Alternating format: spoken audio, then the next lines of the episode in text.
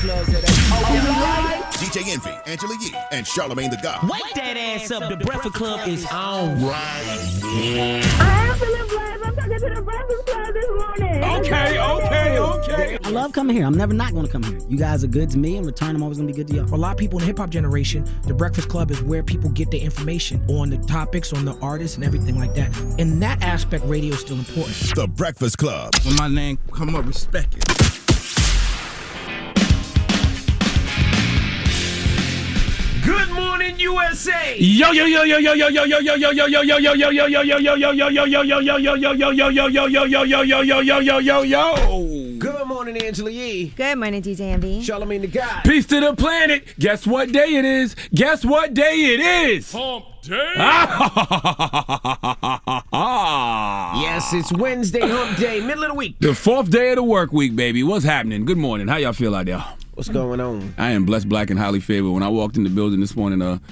Colin, Colin's a, a, a brother who works up here. He said, "Man, Envy walk in like Pooh Shiesty, and you walk in like Shaft." What does that mean? I don't know, but I liked it. I appreciated it. Drop one of clues bombs for me acting my age, damn it.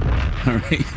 Yeah, now because it was it's so cold, I had to. Uh, oh, the Pooh Shiesty mask? I had the mask on. It was cold. I was walking okay, from okay, the, uh, okay, okay, okay. the parking okay. lot, and it's Oh, cold. you did. I didn't even realize that was you when you Okay. walked. Yeah, it was freezing, so I had the the mask Okay. on. It's like nine degrees uh, here in New York City. So And I got a long black leather coat. Yeah. Yes, so that makes sense. I get, I get the reference now. I figured it had something to do with the, with the mask and the yeah, it's cold outside. Yes, Now, yes. um, shout out to uh, the Ellises, Khadeen and Devale, you know, from the Dead, Dead- Ass, Dead Ass Podcast. Yeah, I was hanging out with them last night, so shout to them. Good people right there. Yeah. Very popular podcast. And They've all doing this thing as a as an actor too, though. Yeah, he's Yes, doing his he thing. is. And they just had recently had a baby, so congratulations to them. Mm-hmm.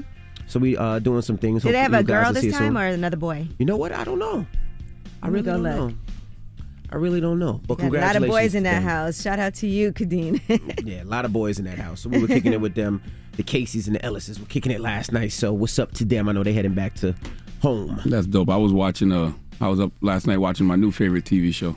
What's that? Uh, Abbott Elementary. Dropping the clues bombs for Abbott Elementary. There was only seven episodes or something like that. Y'all was It's saying. been five so far. Last night was the fifth episode. Oh, fifth it's about a uh, elementary school in Philadelphia.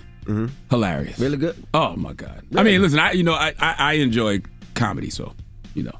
Okay. It's a very it's a very funny show. If anybody's out there seeing it, it's kind of like The Office set in the elementary school. You Okay. know, really great show. If you haven't seen it, you should watch it. It made me feel good. And you got to do things like that before you go to bed. Like before you go to bed, like I like to pray and I like to meditate and stuff like that. But it really is important about what you take in uh take in i- internally before you go to sleep. That's I why I watched tell you Euphoria before I went to bed. How does that feel?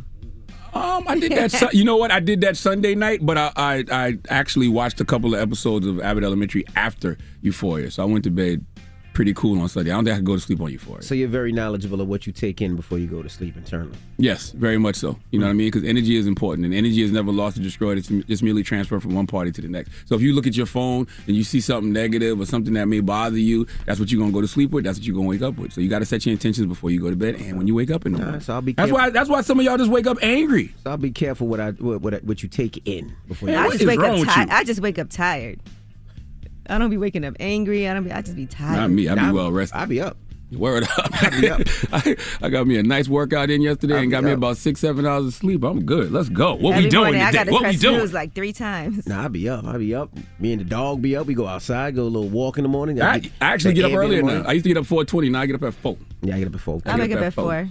four, All and then So- I snooze three times. So let's get started. What we got this morning? Who we got here today? NLE Choppa will be joining us this morning. Nice. So we'll kick it with and give him a round of applause, man. Don't do that man like that. Red might not know who he is. Oh. Maybe you need to explain who he is for the people. NLE Choppa, of course, uh, he was an independent artist. He was signed to. He had a partnership with Steve Stoute's uh, United Masters, and now he's with Warner. From Memphis. He's from Memphis, and uh, he's very, very popular. We're gonna kick it with him in a little bit. He did the theme song to one of the power joints with 50, so we'll talk to him in a little bit.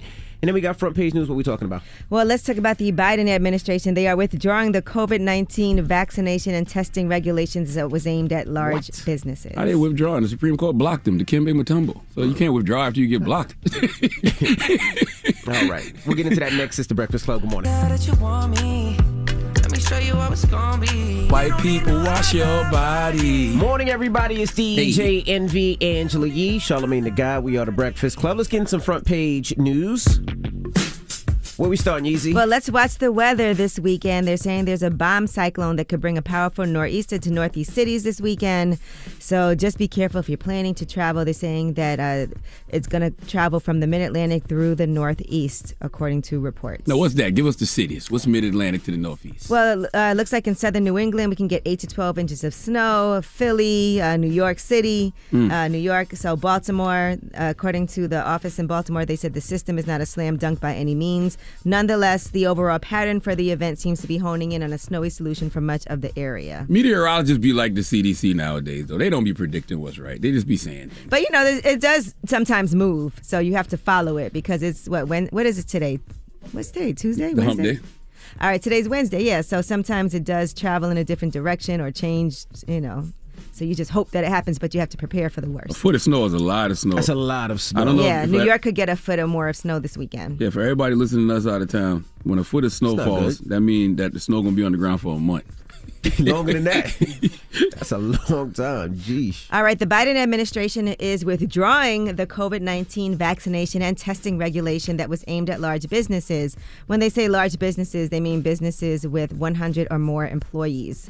So, what that means is, although they are withdrawing the vaccine and, and vaccination and testing as an enforceable emergency temporary standard, it's not withdrawing the proposed rule. So they're prioritizing its resources to focus on finalizing a permanent COVID healthcare standard. But the Supreme Court already blocked that mandate. That's why they had to withdraw it. Yeah, it's easy to pull back after Giannis done swatted your shot in the stands. That's the they didn't break up with me. I broke up with them tactic. That's what that mm-hmm. was. Yeah, so you know, some people did already get vaccinated because they had to.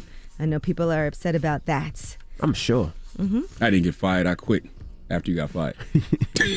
All right, now a second New York City police officer has died after being shot in Harlem. 27-year-old Wilbert Mora mm, has mm, mm, died. The New York Police Commissioner has called uh, him a three times a hero. And so this was all after Friday. They were responding to a call. Two officers were responding to a call from a mother in a dispute with her son, and they were shot at while trying to approach a back bedroom. So I think rest three in peace. officers- Jason Rivera already was shot and killed on the scene. Mora was gravely wounded and transferred to the hospital and remained in critical condition until his death. The alleged shooter is 47-year-old LaShawn McNeil, who died from his wounds on Monday. Yeah, I think three officers responded. He shot two of them, and I think the third one, I, I believe, killed him. But so sad. Rest in peace. Horrible situation. To, to all the families, man. It's It's a horrible sad. situation all across mm-hmm. the board because it, you know, when when you call, when you when you need assistance and you you know call who you think you're supposed to call for said assistance, and then you know those people come over and those people get hit up, and then you know the, the person I guess you was trying to protect yourself from they get hit up. I mean, I'm sure. That mother didn't want her son to get killed. I'm sure she didn't want those not. cops to get killed. So Of it's course just a, not. it's just a tragic situation all across the board. Well, the mayor Eric Adams, and we'll talk about this in the next hour, but he is bringing back the plain co- uh, plainclothes NYPD anti-gun team. Oh, you know that was coming. So that was disbanded back in um, last year, actually, from from the former police commissioner Dermot Shea, actually in mid 2020, two years ago. And so we'll tell you more about that in the next hour. All right. Well, that is front page news. Get it off your chest. 800 585 1051. If you need to vent, hit us up right now. Again, 800 585 1051. It's the Breakfast Club. Good morning. The Breakfast Club. I'm dialing. I'm dialing. Hey, what you doing, man? I'm dialing. I'm calling you. This is your time to get it off your chest, whether you're mad or blessed. 800 585 1051. We want to hear from you on The Breakfast Club. Hello, who's this? Yes, hello. Hey, this is Mike. Mike, what's up? Get it off your chest. Yes, um, Eric Adams, the um, plainclothes officers, Mm-hmm. that is no good for New York. If you was to know what they did to kids, to black men in the early 90s, late 90s, and early 2000s, no good. He's making the wrong decision. I understand that the cops got killed, but bringing those plainclothes officers back is going to violate a lot of youth, black youth in, Amer- in New York City. What do you think you should do? good. Yeah, you think, what do you he- you yeah, should do? yeah, you're right, but that's my other thing. Like, what what should he do? Don't bring them back. Don't bring them back. They, they are violators. Well, we're going to talk about we'll talk about it in the next you have hour the because 105th precinct, you have the 113th precinct, and you have the 103rd precinct. They are no good. well, I'm, I'm he's he's saying it's going to be different this time. They're He's calling them neighborhood everything. safety teams. So I'll No let you. I'll let you They hear what he let you do that. Yeah, stop. I'll let you hear what he has to say about it himself, so you can judge because he's saying it'll be different and uh, than It it, was in the different. past. But you know, It won't be different. Stop and frisk will be back too. Hello, who's this? Hey, how you doing? Good morning. Good morning. It's two milligrams for Stanford, man. What's up, bro? Get off your si- get it off your chest. Hey, man. I just wanted to say about this gun situation, man. This is so crazy. I remember when we was younger. See, I'm 24 years old. When we was younger in the early 2000s, there'd be a group, maybe eight, ten people, maybe one or two got a strap. But nowadays, you know, these kids are so infatuated with the clout and Man. recognition of being a gangster and stuff. They be keeping straps on them. Like at least ten in the group. Twelve of them got strapped. You feel me? Man, One we- got two of them. Man, I, I was just talking about this last night, and and me and my partners was talking about how like, they not even doing it for money. They just doing it because they just want to, they just want to wild out. Like you saw the, It's the recognition of being a G is saying, man. Like nowadays, they keep a gun just to say you got one. It ain't for nothing. It ain't for protection. It ain't for, it ain't for getting money. It ain't for robbing. They just want to have it to have it. You get what I'm saying? You saw the video of the guy who walked up in the hospital and and, and, and just point blank range shot. Yep. Look, thank God he. I think he missed a. He, I know she, the person didn't get hurt. Hit him in the arm. Hit him in the arm or something. But damn. thing, too. That's another thing too. They don't even got fucking aim. Well, they never had aim. I mean, I mean, nobody goes to the gun range, so We- I mean, yeah, it's- they- yeah, they just shoot. The hood never had aim. No, never, never. That, but that's the crazy thing to me, man. Like you know, like I said back back then, I used to see everybody do it. You know, you got stick up boys. You got people that's real gangsters. Nowadays, kids just like to post on Instagram, man. Word It's is crazy. born. They I mean, like and they shoot you and the go live. shootings are going up and robberies are going up and and, and break-ins are going up. I mean, they got to do something to get these guns off the street because it's, it's and when, when you hear, uh, uh, I think the other day, a s in Atlanta, I think a six-month-old got shot, and the other day in New York, a, a, a two-year-old got and shot in the eye. Like, I was listening the other day. You guys were talking about a, uh, think a one-year-old got shot in the face, something like that. yeah, it's, it's, it's ridiculous. It's ridiculous. bro, that is the wildest thing I've ever heard, man. But yo, just want to say again, two milligrams for Stanford. Yo, thank you for always starting my morning, fellas. I'm a driver. I drive to the Bronx every day, and uh, I listen to this channel every day, man. I get my on like that. So I just wanted to thank y'all personally. Thank you, brother. Yeah, and it's not just guns too, man. You got to provide opportunities for these for these people, man. Provide mental health services. Provide you know jobs. Like you know, a lot of these kids is wilding out because they don't got nothing else to do. A lot of these adults is wilding out because they don't never, have nothing else to do. They never had a, a real shot at life, a real opportunity. So now they don't give a damn. And I think it's just a bunch of people projecting pain on folks. Because like we said, they're not even doing it for no money or nothing. They just doing it to do it. Doing it for the gram. 800 585 1051. Get it off your chest. It's the Breakfast Club. Good morning. The Breakfast Club. This is your time to get it off your chest, whether you're man or black. Say it with your chest. We want to hear from you on the Breakfast Club. So if you got something on your mind, let it out. Hello, who's this? Hey, good morning, Envy. Good morning, Charlamagne. Good morning, Yee. Peace, King. What's up, man? Get off your chest, brother.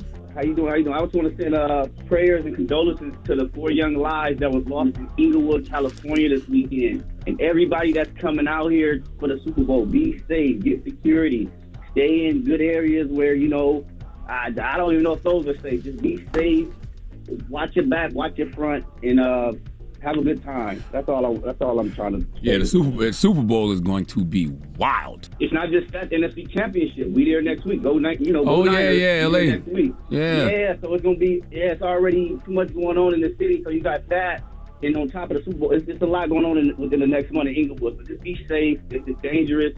Yeah, that's it, man. Peace and love, man. That's it. And I'm, I'm gonna tell people this. Sometimes you got to know when to fold, and, and what that means is sometimes when you go out of town, you hey, you know what? Take all them watches off, man. Put on your put on your your, your Take it off. Take it off. Like you don't Dress like a rich white man. Yeah, you don't you don't need it on. You know what I mean? Exactly. It ain't it ain't worth it sometimes. It ain't. It ain't. It ain't. I mean, I don't even. You know, don't wear the jewelry. Don't wear the chains. Don't That's wear right. none of that stuff. I just keep. Don't no cash. And don't put it on the gram either, because they watching your gram Don't too. even- Don't post on the gram till you go home. Exactly. Don't even do that then. Well, you safe, man. Yeah, but like, like like you said, you know, I go to the Super Bowl every year with my son, and uh, I always go with security. And, and this year, you know what? This year, you know what? I'm gonna have a, a white T-shirt and some jeans. the white T-shirt coming from Target. Well, hey, they gonna know you. They gonna know that waffle waffle flavored Negro. That's right. But they gonna they gonna be They practicing. They gonna be practicing if they try to rob me because I ain't got nothing on me. They gonna be Oh, practicing. No, no, Rob, they gonna try. They ain't gonna try to rob you. They just ain't gonna, messing you I just think they gonna know who you are. But uh, Nah, but I'm just yeah. But on the real, Like- if you are heading out to the Super Bowl, you got to be extra careful because you never know. Be safe. That's it. Hey, bang bang Niner game, Charlotte. Y'all. You got the Rams, right? That's it. That's all I want to say. I'm a Cowboy fan, sir. Okay. Hello, who's this? Don't try to bang bang Yo, Niners morning, game. You know good damn morning. well y'all playing the What's Niners. up? game. What's up, brother? Get off your chest. Hey, hey, hey, this is Tyler. Envy, Envy. Uh, you need to bring the car show to Chicago first off, bro. It's gonna be dope. Make it happen, brother. I'm trying. No, there's three cities I'm looking at. I'm looking at Houston, Charlotte, and Uh-huh. Chicago. So Fair enough, fair we, enough. We gonna make, we Make gonna sure make you them get happen. on there. We gonna make it happen, man. Word. And They gonna Seattle, be in the Seattle too. Seattle too. represent. And Yee, I seen you out in my neighborhood at the Flea Club. How did you enjoy your stay? Oh, it was great. The Flea Club is dope too. It's a beautiful know, store. right?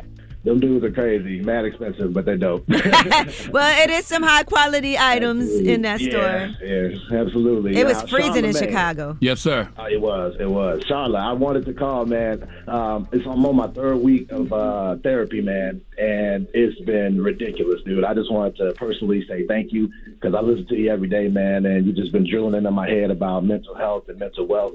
And I started that journey, man, and I gotta say, it's it's paying off, and it- it's crazy. I just I wanted to know, is it normal to feel exhausted? You know, Yes. After those first few sessions. Yes, you're gonna feel exhausted. Um, you, you probably you probably gonna feel confused at some point because Yeah. you're doing a lot of unlearning. So it's a lot of things that you probably thought you know that you realize like, man, I don't know nothing. You Yeah. you gonna start hating some people in your life, Yeah. you know, but then you're gonna realize you really love them because they just was doing the best they could. So it's a range of emotions. You got a long way to go, sir, but don't stop. Okay.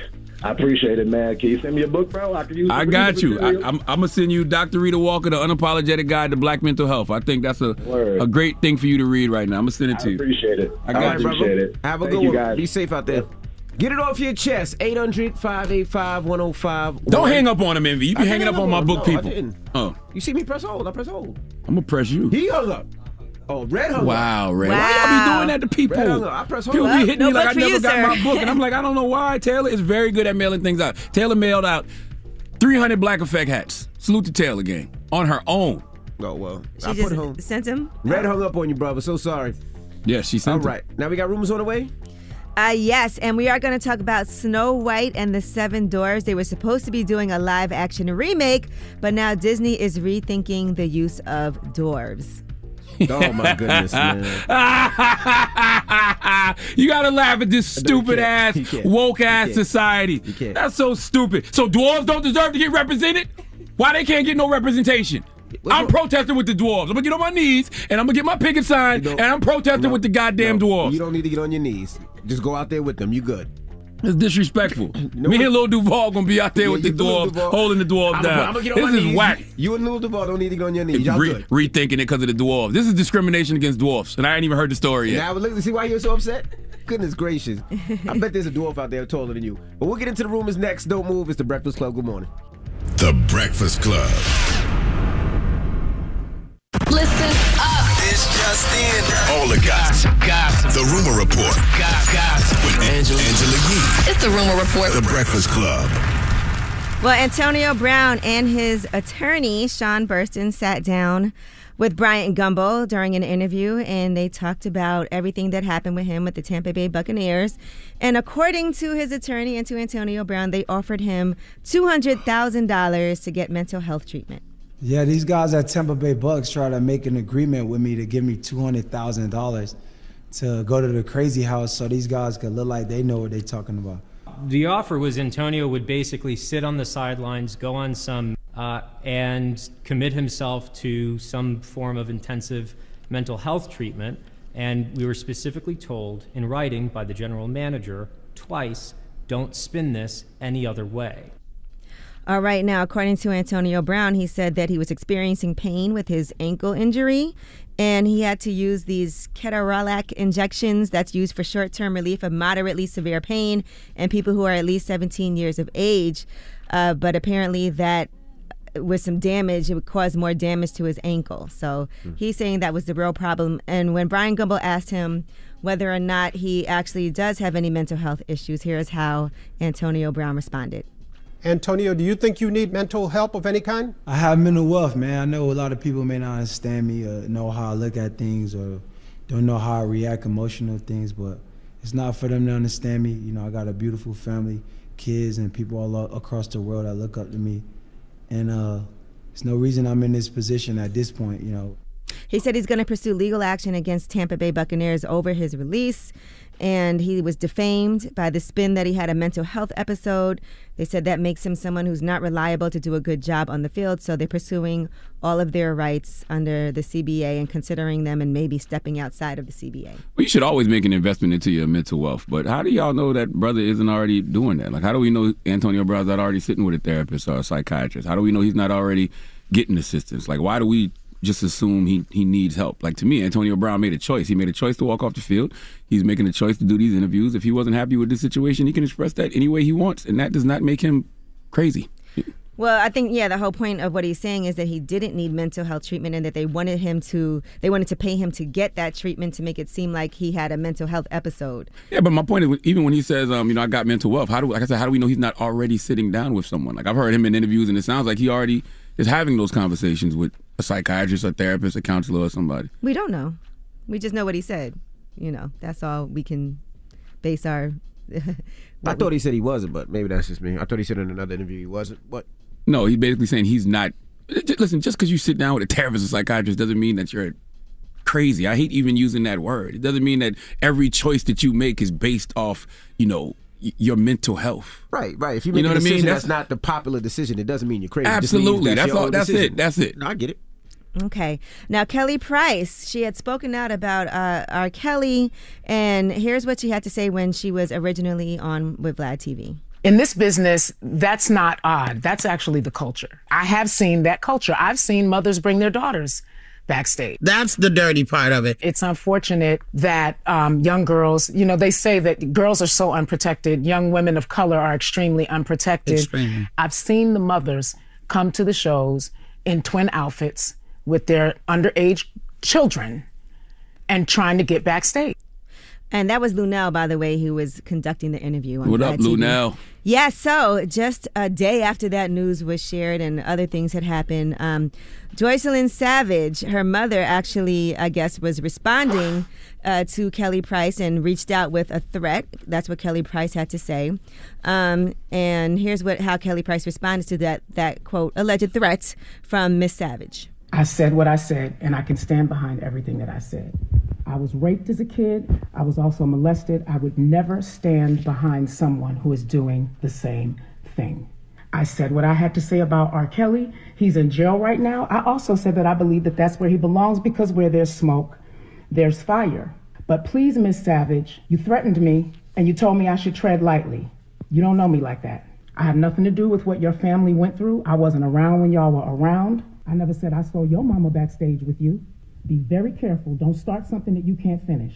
She also posted, uh, posted Joycelyn Savage's mother uh, the comment that she left where she said, um, For whatever reason, other moms are backstage or in business meetings at the studio. It doesn't give him the right to recruit for his cult. Let's say your mom was backstage with you doing legitimate business moves in the industry. Does that automatically mean you back there not for your talents and just as a groupie? No, it does not.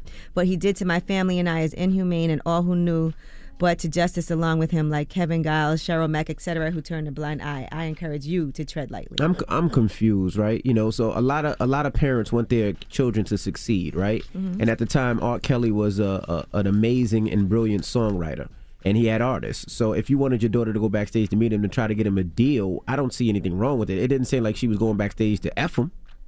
Right, and I think Kelly Price was saying I wasn't Mhm. talking about you in particular, but she was saying that she has seen it happen where mothers came backstage with their daughters because some people were saying where were the parents and things like that. So she was saying that she has witnessed Yeah. mothers coming backstage with their daughters in twin outfits. And I'm, I'm we're we're nowhere on R. Kelly's level. Uh, but how many times have a mother came up to y'all with a, with their daughter, their child, and say, "Hey, my daughter sings. My daughter does poetry. My son sings. My son like it happens a lot." Yeah, if the if the person they're introducing, like if, if R. Kelly took advantage of that, that's not the parents' fault. No. Mhm.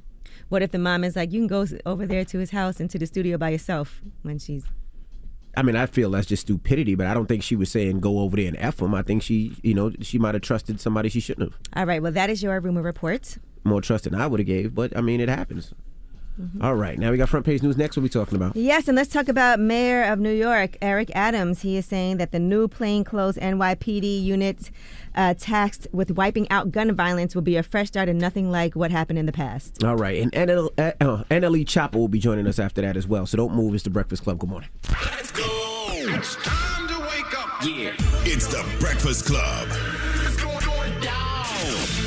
Angela Yee here, and my friends at the General Insurance give you quality car insurance for less. Check out their affordable rates and flexible payment options by calling 800 General or visiting thegeneral.com. The General Auto Insurance Services, Inc., an insurance agency, Nashville, Tennessee. Y'all ain't do the dwarf story too. I was really looking forward to the dwarf story. I just want y'all. to Oh, I, you're right. We didn't. You didn't do I the didn't dwarf get story. to it. Looking forward to it that. was the next one, but we ran out of time. All right. That rumor report was too short. Morning, everybody. We are the Breakfast Club. Let's get some front page news. I'm telling. Oh, you ready? you, you didn't hear his joke? No. Okay. What All joke? right, now let's talk about the Super Bowl halftime show. Uh, remember, we t- reported this story that they were upset that they were asking for dancers to work for free, professional dancers to work for free Yes. for the Super Bowl halftime show. Yep. Well, now they have decided that they are actually going to pay professional dancers. Okay. After some backlash from the dance community, they're going to stop asking professional dancers to work for free as part of their halftime show. So they have reached an agreement, and they said that all professional dancers in the show will be compensated for their labor. So what's a hundred dollars? Hundred dollars uh, per diem. They're probably them per diem for the day. Well, you know, it is 72 hours or something like that worth of work. So it is quite a bit of hours. You know, it's unpaid rehearsals that are 72 hours. That's what they originally uh, were asking for. So they wanted to do this whole run on the field type of thing, Mhm. but they were asking for professional dancers. Now, they did say that Roc Nation had always contracted for 115 paid professional dancers as part of the stage show. So Mm. that was for people on stage. But for the people who were going to run on the field, they were asked to volunteer rather than be paid to take part in one of the most lucrative oh. entertainment Oh. events in the world. see, see, that makes sense. I thought you was talking about the dancers on stage. Right. If so they're you not run- dancers there. They just up there. Go, go. Well, No. they're on field performers and they are going to take part in some dancing, which required 72 hours of unpaid rehearsals. per diem. Yeah, so over the span of nine days. So that is work you should be paid for. Yeah, you get a- you get- nine days, 72 hours. Probably seventy-five dollars, hundred, seventy-five to hundred. But these are per diem. professional SAG after union dancers. And per Yeah. diem. When you SAG-AFTRA, you get you get per diem, or whatever the day rate is. Whatever the day rate is for SAG-AFTRA. So the issue was that, and now they are saying that they are going to um, get paid. Paid, yeah. Okay. I think that's important. All right, now Mayor Eric Adams in New York vowed that the new plainclothes NYPD unit that is tasked with wiping out gun violence will be a fresh start. You know, they got rid of that um, back in mid 2020. It was a six person, 600 person undercover anti crime unit. They said that those officers were behind a disproportionate amount of complaints and shootings compared to the rest of the force. Now, what Eric Adams is promising is this this new unit. It's called the Neighborhood Safety Teams. Will serve as real guardrails in preventing police misconduct. He said they would be required to turn on their body cameras while interacting with the public, and also wear apparel like windbreakers that make them easily identifiable as cops. He said too many officers were turning off their cameras when they had interactions with civilians. That is not happening anymore. He said there'll be more training and more discipline where needed. He said this is going to be a unit that is going to zero in on guns and gangs and violence.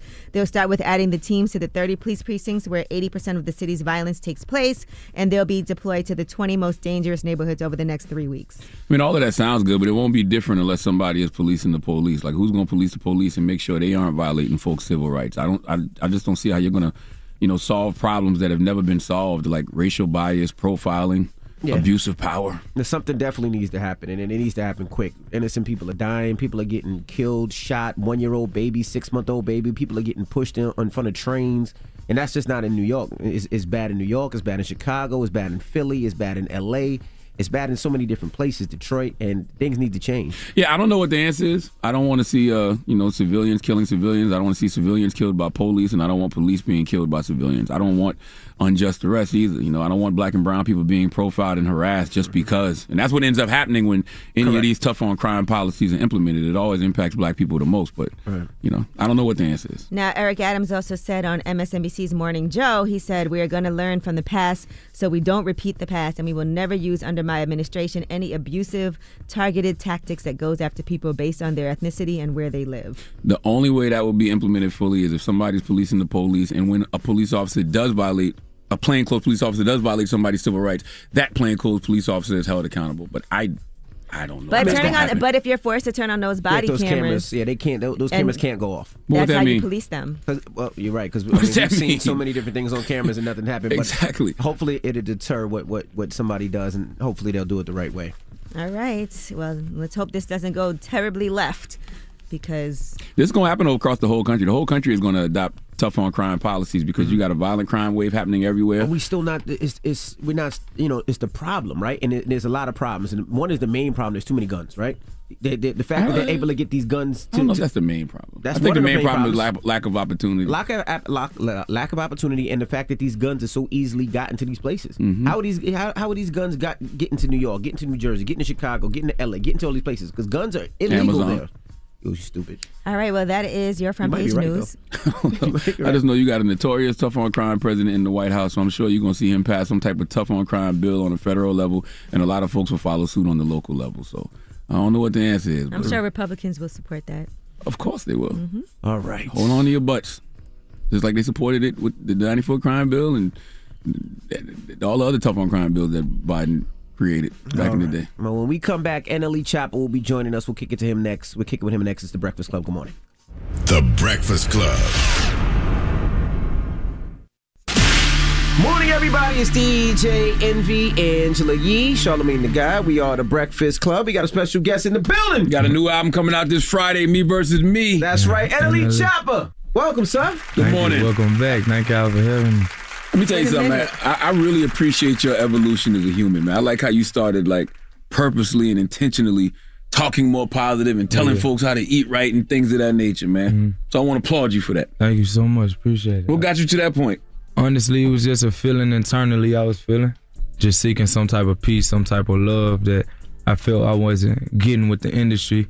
Cause I feel like when you blow up, you get introduced to like, you know, drugs, jewelry, money, sex, everything that you want, but none you need.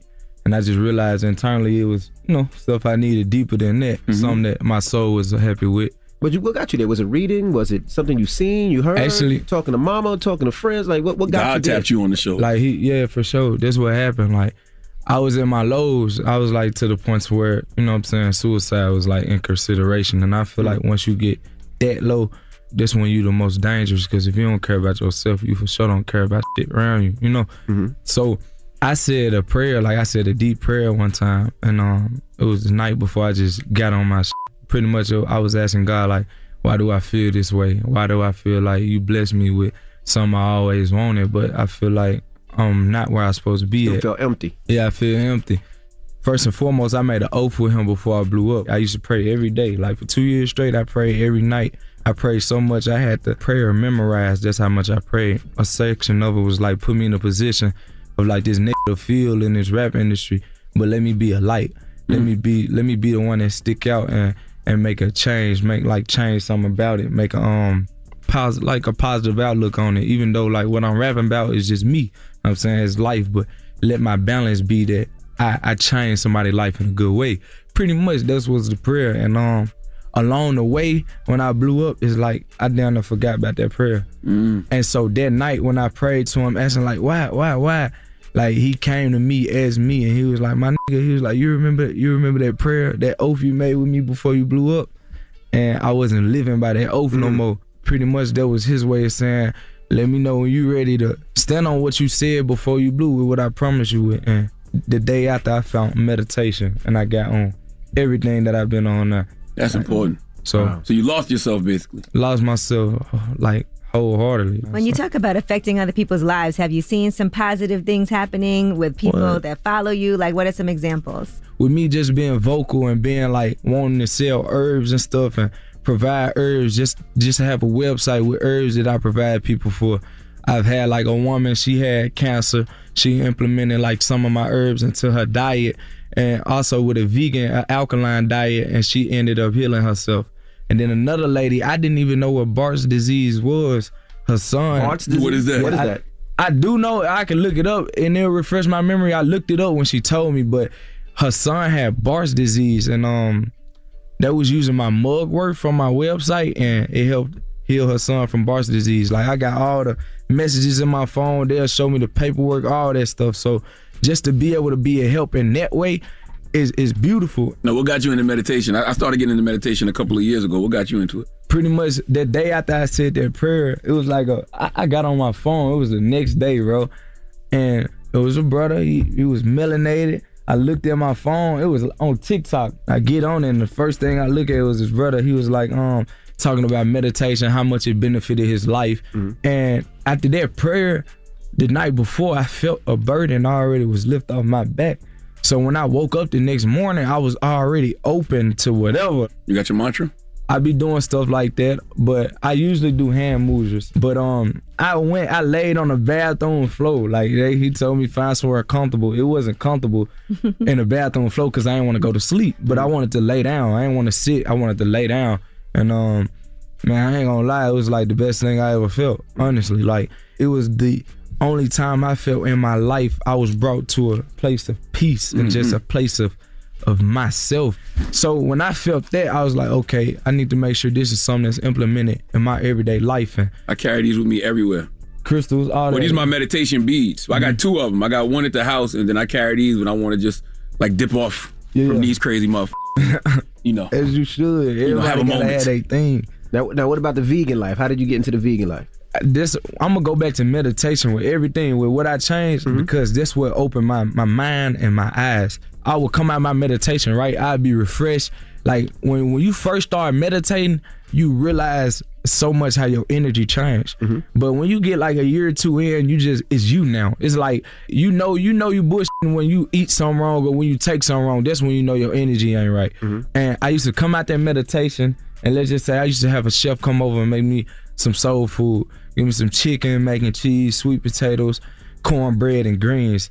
And I used to eat a lot because I used to I used to still smoke. I was smoking a little bit during that time too. So when I used to smoke, I to like this didn't even do nothing to me. Like it ain't, it ain't make what I was doing better. It actually made me feel how I felt before I meditated. So I come out my my meditation and eat this, and I feel how I felt before. I come out my meditation and hang around 20 niggas just smoking and that ain't meaning no good. That ain't bringing no value to what we got going. And I would feel used. Mm-hmm. So it helped me in so many ways. It, it made me turn into a magnet. I soaked up everything in the room and I moved accordingly. Whatever mess, whatever threw me off that took me out of that that state of peace and happiness and being able to be in tune with myself and my feelings, I went away from all of it. That first week I went vegan, like I cold turkey. I ain't How difficult back. was it for you? It wasn't difficult at all. Cause honestly, once you realize what's best for you, I feel like that's when you go full in it. You hmm. know what I'm saying? So I cut off damn near everybody. I move, I move with just like two two of my bro, like day ones. Like I'm not with a lot of people. You hmm. know what I'm saying? I'm with probably security and I'm with a few day ones and Mont Deuce and Pops. But I ain't with 20 dudes because at the end of the day, I'm, I'm straight with me. I'm mm. good with me. I'm good everywhere I go because I'm comfortable with being myself. All right, we got more with NLE Choppa when we come back. Don't move. It's the Breakfast Club. Good morning. Morning, everybody. It's DJ Envy, Angela Yee, Charlamagne the Guy. We are the Breakfast Club. We're still kicking it with NLE Choppa. Yee. Were you celibate? I went celibate. Yeah, I went celibate for like a month, like, cause I, I realized what having sex did. Like, I realized how tired I was after having sex. Well, no, you can have sex, but I feel like semen retention is the is the is the focus. Cause like I tell people all the time, like one is equivalent to like eight miles. It can make a whole life, so you know how powerful it is. So you just can't keep giving it to everybody. I'd be a motherfucking lie though if I could be like, every time I had sex, I hold my semen back. That's why I'd rather just go celibate. But some people are that are that disciplined to the T that they can have sex and, and not get off. I'm not one of those people. Yeah. my wife want me to get a vasectomy right now. so you do semen retention. Yeah, I do He semen tries. retention. You got Like, you got a kid I- on the way. Yeah, yeah, yeah. Didn't work too good. yeah, yeah, yeah. You got a daughter and a kid He on the way. said he can't But do it every time. Yeah, yeah, I don't do it every time. It's like I go on I go on certain breaks. You know, What's what's the benefits? Cause I heard Kevin Gates say that before, but what are the benefits of semen retention? everything you ask me, I'm just speak on my behalf. So like, let's say, boom, if I'm if it's a recording week, I go in the studio at ten. If I do one song and I get tired, I fail myself. I don't care if it was a hit. When I'm when I'm focused, I go in the studio at 10 p.m. and I won't leave till like 8 a.m. the next day. But if let's just say if I had six the night four and I and I done shot off about three, I go in as 10 and I probably would leave at like three or two. That's how And I know feel you're like- young. How old are you? I'm 19. I know. said I three. saw you get Remember those jealous when he days? said three. Three. No. Three. One time. That's. I'm one and done. Now, four, four, 43 years old, three. See you in the morning. One and I'm out of here. and you and your energy's gone after that. How do you know when it's over? What you mean? Like when sex is up, when is it over for you? If you retain your semen, if you're Yeah, because gonna, you know ejaculating is the finish line most of the time. you Um, just stop. I rather the woman get off more than me anyway, because that's just how I am. So, So when like, she's pleased. when she's pleased, you know what I'm saying? And sometimes like women still don't be pleased, but you gotta know when to just go and pull it out, you know what I'm saying? and say that you done because What I about can get crip balls though? Crip balls. Blue. Blue. hey, you would hey, look. Look at what What Crip new shit you talking about? Crip. Like some cryptocurrency. Crypto. Oh, it makes sense now for sure. Um, I feel like I only get blue balls is when a, a, a woman manipulate me, like thinking I'm finna get something, I don't get something. That's the only time I get blue balls. If I feel I'm finna get blue balls, honestly, bro, I just when she leave, I jack. So the semen retention doesn't cause blue balls? Honestly, no. Mm. It's it's about it's all about your mind, the intentions you go to into everything. You should try it. Yeah, I'm gonna tell you something though. I think I am gonna try because I'm all I like trying new You gonna try what? healing practices. Yeah, you know yeah, what I'm saying? sure. That's all you're discussing. Call your wife and say, "Hey, babe, for the next." She would days- love that. She want me to get a vasectomy anyway. She would love if we had sex and I didn't ejaculate. I actually am going to try that. Now let me ask you this: with everything going on right now, we saw the video footage in the airport. We saw Mama Choppa and her statement that she Mm-hmm. Yeah, made yeah. after that. So, what was going on in your mind when somebody approached you? And where was airport? security? He was there, but he wasn't there. He was landing on later than me. But um, God bless him though, because like I'm just lucky to say it was in the airport and I wasn't out in public or something. Cause like honestly, bro, like the mind state I'm in, the mindset I be in, like I'm very mature. I'm very disciplined to a certain extent. I got a I got a big pride and I move off respect. That's one thing with me. Like, so I feel once I'm disrespected and I get to that point, it's like anything is possible. Like he probably wouldn't have walked out of that situation alive, and I probably would have walked out of that situation in jail. Does that bother you now, or worry you now? Because it's like you know, one person do it and he makes himself viral. Mm. Now that you say, okay, now everybody be like, well, let me try him now this time. I just feel like people get that image of me and get it misconstrued and think like I'm gonna be some type of nice person when I'm disrespected, and I'm not like that. That's not how I'm gonna move. But it's something that I want to work on, and this to not be a slave to a man's like words or a slave to a man's mm-hmm. actions. But And if you the- feel threatened, you can't Hmm. not react. Yeah, like yeah, for sure. Like I wasn't gonna touch him. I wasn't gonna do nothing to him. I was finna de-escalate. Like my nigga, I was I was just taking a shit. I was coming out the toilet. I had a backpack on. Lucky he flip-flop. ain't catch you there. He, I'm saying he was one of them type that would have came in the bathroom and been in the stall. That's why I go in family best. I go in the family restroom when I'm in a, when I'm in the airport. Lock the door. I'm in my own Stall, area. You know. So I, I walk out the restroom and I'm I got my earphones in. I'm not hearing you. You you probably saying something to me and I and I got my head down on my phone. When I look up, I see you in my fa- face with a camera and I don't think I hear is yo you in that lead? Why you acting scared? Like how you think somebody gonna take that? Like people just be chilling. But chilling. there were two camera views though, right? Who had the other camera view? Um, it was I guess one of the people that was with him from behind. I guess they watched me go to the restroom and I was like, you know what I'm saying, I'm finna fuck with him when he come out or whatever. But you know what I'm saying, That ain't, the, that ain't the scariest part of the video. The scariest part of the video is after the fact, him and that lady literally had this whole other scenario in their head. We beat NLE Oh, Choppa yeah. ass. He just knocked that NLE Choppa out. None of that happened. Yeah, it wasn't Nah, even it on That's the the video. scariest in the part video. to me. it didn't happen. Yeah, But we didn't believe that. Where, where was Mama? she was like. Boom, what's the, what's the estimate? Y'all play football? Y'all know football. Mhm. yeah. Well, y'all know Ten yards. yards, yeah. About she was about 20 yards away, 20, 30 yards away from the situation. My pops was too. I think Mama could have beat both of them. Honestly. 20 yards while y'all ain't running the route. Mama didn't run the route. oh, y'all did? You know Mama. Oh, run the route. We okay, okay, it. okay. You know Some of that. the stuff was off camera, but she had me by my jacket. I was still trying to go. Oh, so you Which is- wasn't by yourself? Nah, pops. just I, had my pops- I had my pops and mom. Okay. but that stuff was off camera. Like when he started, when he ran at the end, that's when me and pops was. Co- me and pops was finna f him up. She she stopped it. Now, I why do wish people y'all think would've. it was a YoungBoy know, right? fan? Because I that know, was the story. I, I hate I hate it. You know that's how vlogs and stuff misconstrue everything. They feel it was a YoungBoy fan because the girl, like you said, what she recorded after the fact, she was like 4K Trey, but she was like young. She looked like she was 13, 12. You know, she just saying she just saying anything. Nothing that's fact. But he was originally like, honestly, I know how those type people are that he was. He, he was just a fan that felt entitled to a response from me, mm. but I didn't even hear him. I would have responded if I heard him the first few times. I would have responded like, "Yo, what's up?" Right. Like, "Yo, you want to pick?" Like, that's the type of person I am. I'm mm-hmm. never the nigga like. Man, you know, I ain't finna come at you like that. If anything, if I don't feel like taking pictures, I'm like, my man, I ain't taking pics today. All right, we got more with NLE Choppa when we come back. Let's get into his joint. I'm a dog. Bitch, know I'm a dog. Bitch, know I'm a dog. That was I'm a dog. NLE Choppa. Morning, everybody. It is DJ Envy Angela Yee, Charlamagne the Guy. We are the Breakfast Club. We're still kicking it with NLE Choppa. Charlamagne. Now in 2020, you said I want to spread positivity. Mm-hmm. I don't rap about violence no more. Yeah, yeah. This album violent as hell. Yeah, yeah, yeah. So boom. me versus me. When I put it on, I'm like, damn, I thought that really wasn't on this no more. when I first made that transition, that was my thought. The peace I was feeling, everything I was feeling, I for sure said, man, it ain't no way I'm finna, you know, I cold turkeyed on my fans. It's like, there's no way I'm going back to rapping about what I was rapping about. But um, at the end of the day, it's naive because that's a part of what my fans love me for. And I learned balancement.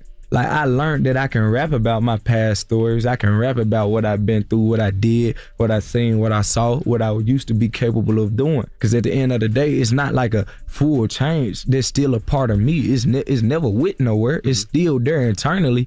It's just I'm more mature now, and I know when to bring that side of me in. Like when you're protecting yourself, mm-hmm. when you're protecting family, and when you're protecting your brand. You also delayed the album for a week because of the Long Yeah. Live Dolph compilation. Yeah. Rest What's peace, the Dolph. city like after everything that happened with Dolph? Man, honestly, I'm an empath, so I feel everything. So like, once you just hop off a plane, you just feel it. When I was there, I left for like a month. I went, I ain't even go back because I, I live in Memphis. So I, I left for a month and I went to LA because like after that happened that same night, I feel like I think it was like seven people died. And some of the people probably wasn't even related to Dolph. And some is just that smart. They might be like, he died. I can go do what I do, and they gonna think, oh, this is related to what he did. And like on a normal day, like about three or four people die in Memphis. You never wanted to get out of, of Memphis? Say, That's you know not what? normal either, by the No, it's not. Yeah, yeah, that ain't normal. You ever wanted to say, you know what? It's time for me to move. I feel like when you living in purpose, there's certain things you don't have to worry about, and um, that's one of them things. Cause my purpose and my goal behind Memphis is to be able to implement the stuff that I'm on now into the city, so we'll be able to grow, so we could be able to grow. Like just something simple. I got a vegan food truck, and I feel like with just feeding people vegan and alkaline meals would change the thought, and just with changing the thought process, the murder rate might decrease just a little bit. It's a work in progress. It's a little step to the long term goal. You know what I'm saying? The marathon. So I feel like how would I be able to to be able to impact my city if I'm detached from it and I'm not living in it? What about these BBL pills though? The B- Can we talk about this? Not It- pills though. Oh, herbs. Not- it's like um, it's gonna be like a powder. Currently, I'm in the works of making like a, a natural BBL, and I feel people is glorifying the African body. So how do you get the African body? Is implementing what Africans consume. You know what I'm saying? You in the U.S., a lot of the stuff you eating and consuming is not what's gonna give you the body you want. With that being said, I use ingredients like you got fennel, you got fenugreek, you got Ocpi powder. I don't know if y'all heard of Ocpi seeds, but like Ocpi peas, bro, it's real thick. And that's where the thickness will come from to like build whatever you need inside of the glutes to make it, you know what I'm saying, to get that thick, wholesome feel. So the combination of those three herbs and a daily regimen of using it and consistency. And then let's just say if you working out, you working, you doing squats and you working out on your glutes and stuff, like it's gonna work. I want to ask about Dolph again. What did what did Dolph mean to to you personally? But what did he mean to the city of Memphis? What he meant to me personally was was simply independence. I don't care what the two sides had going on or whatever what was going on, but when you thought of Dolph and when you thought of Gotti, you thought of independence and you thought about shit at the end of the day. I feel like for for me it was like independence. It was more so like a role model thing because people don't appreciate it until it's gone, but mm-hmm. like sometimes when they do be gone, it's sometimes work for the best though for other people to be inspired because at the end of the day, that man did milestones. He he he broke goals. He broke accolades coming from Memphis. I feel like for Memphis in general, he was a hope for a lot of people. Mm-hmm. You know what I'm saying? Because when you when you growing when you blowing up in Memphis, it's either it's always either you gonna either sign a paper route or you gonna sign the CMG. I was gonna ask why, why when you came up, that was never a thought for you. You never wanted to go either or because most artists in the city mm-hmm. either go either or. And, and with that being said, I looked up to both of them in the sense of man, he got paper route, bro, I got CMG. Let me get Why some. can't I have NLE? I'm 19. I got three artists to my label and a producer. My label is independent. I got a partnership with Warner, but my label is independent. Anything ever to happen, I got something to fall back on. Right. You know what I'm saying? Mm-hmm. Just off the simple fact of me watching my peers and also watching my mom. You know what I'm saying? Something like that. I just, I just, I just. Make just you want to be a boss too. a boss. Like what? So, uh-huh. so when were you beefing with these two breasts? Where you were drinking breast milk and then you had Oh to my rush to the hospital? up. I heard about that. Uh, so I heard about that. I was going to ask you about that. we, we, we was going to get back to that diet that's, portion. that's a Charlamagne question. Now I was gonna get back to that. I was I got for the picture sure expecting everything. him to say it. That's her right there. I got the picture. They said you. They said you. Let me, let me show you the picture, mama. This the picture I picture was just waiting. there. They said you were beefing with Chaba these also breasts. said you slow if you believe that. That was one of my last two questions. I mean, listen. I just, I got a question. No, I got a question for mm-hmm. y'all. Question. Yes. Yes. And I'm gonna ask. I'm gonna ask person. Do you look like the type of person to drink breast no, milk? No, Yes. no, what? what? What's the question? You, you, you kind of answered it a little bit with that, but but did you believe that? I mean, it might be part of your diet. No, man, he didn't believe You vegan, you alkaline. didn't believe Listen, here's the thing. Did you believe it? No. Here's the thing. Did you believe it? no, I didn't. Why wouldn't we though? We're the only species that drinks milk from other species and not humans. We do it when we're would do kids. Yeah. But then when we get older, we get away from it. Why? Man, Charlamagne, I'm gonna let you know something. I, bro. I You think know he got hospitalized from drinking breast milk? Oh, so you drank it, but you didn't go to the hospital. Exactly. What? I'm gonna let you know, bro. What's crazy though? People was texting me, "Are you okay?" Now, how's your relationship with, with your daughter? I know that at one time it was it was rocky and I actually got court next month. I only been with my daughter three times man, how since she been born. She going on two, about three times. Let me rephrase that. I was with her the first week she was born. I was with her like at least four days throughout that week. Mhm. But after that week, it was on. I only seen her on two occasions. Your birthday and your birthday. So it's not it's not it's not getting better, but do I know it's gonna be great? Hell yeah. Cause at the end of the day I feel like everything I done been through has been lessons. Next month I supposed to have another court date and um the judge is now siding with me on my behalf of everything. She's understanding everything. She's seeing what everything is and seeing what everything is for to be. And I feel like next month, my next court date with visitation, I'd be able to have joint custody because at the end of the day, I mean, it ain't no reason why I shouldn't. I mean, It's only hurting her. yeah, it's it's only going. That's that's the thing about it, and I feel like I feel like I'm living my karma down because I'd be al- I'd be allowed to be like you know what I'm saying through the relationship I was perfect. So I take my wrongs and I feel like that was part of my karma to be distant from my daughter. But in your sense, God gonna watch what you gonna do too. He gonna watch the moves you make. For if you know a person want to be in the child's life and, and you know what's best for the child, if you know that and you're not doing that, God karma gonna be even harsher at the end of the day, I feel like with me just do this whole situation, I feel like it grew for me, it matured me, and, and God was just pouring water over a seed, and I'm a full rose right now. So I feel like it don't get no more beautiful than that. And just know when I'm with when I'm with my daughter, like when she get older, she gonna forever be daddy's little girl. Cause I ain't gonna never take nothing for granted with her. Cause I know I know every bit, every second with her is gonna be precious because of the times I lost. I ain't see her first steps. I ain't see her come out the womb. I ain't hear her first words. So this is my last question, man. Because you know, like I told you before, I, I, I commend you on your growth. I commend you on your evolution. You know, but you refer to yourself on the album a lot as toxic, and you know words matter. yeah, yeah, yeah. So, what kind of vibration are you sending to the universe when you say that? If your pastor is holy every bit, every second of the day, something wrong with him. Mm-hmm. You know, I can have mm-hmm. toxic ways, toxic traits, but am I am I just toxic off rip? Nah, because I don't even I don't even consume stuff that's toxic that make me toxic. But I still I feel like I feel like more so than toxic, I still got. I'm mature. I'm mature as a motherfucker, but I feel I feel like certain things I do sometimes probably be immature. Mm-hmm. Not But- perfect. yeah, I ain't perfect. I'm still 19 at the end of the day. I ain't just 30 out here. My soul probably 50, but you know He what I'm saying? 30 like it's super old. nah, nah, not super old. I feel like when you like 30, that's when you damn near you start to be moving to your most polished. Or when you 40, no, you Well, when start you 40. It's 40. Same I mean, it was like 35. you know. When I, when I was like 35, 36, I started going to therapy. You know what I'm At saying? 30, you're gonna be like, I'm only 30. So and I you got know, I'm I gotta tell you something. I, I I brought it to Angela Yee's attention. Um, you know, I feel like you owe me something. What I do? And, and y'all, y'all, everybody forgot, but her. When he was- yeah. Everybody forgot, but hold up, man. Everybody What forgot, but What her. happened? Charlamagne owe me, man. I forgot. Tell me. The first time I came here, I was with, With Steve Stoute, right? That's right. Yep, yep, yep. And you remember you said I ain't gonna quote it word for word, but I remember it is something that motivated me, and I'm What I glad said, you you're not gonna be around?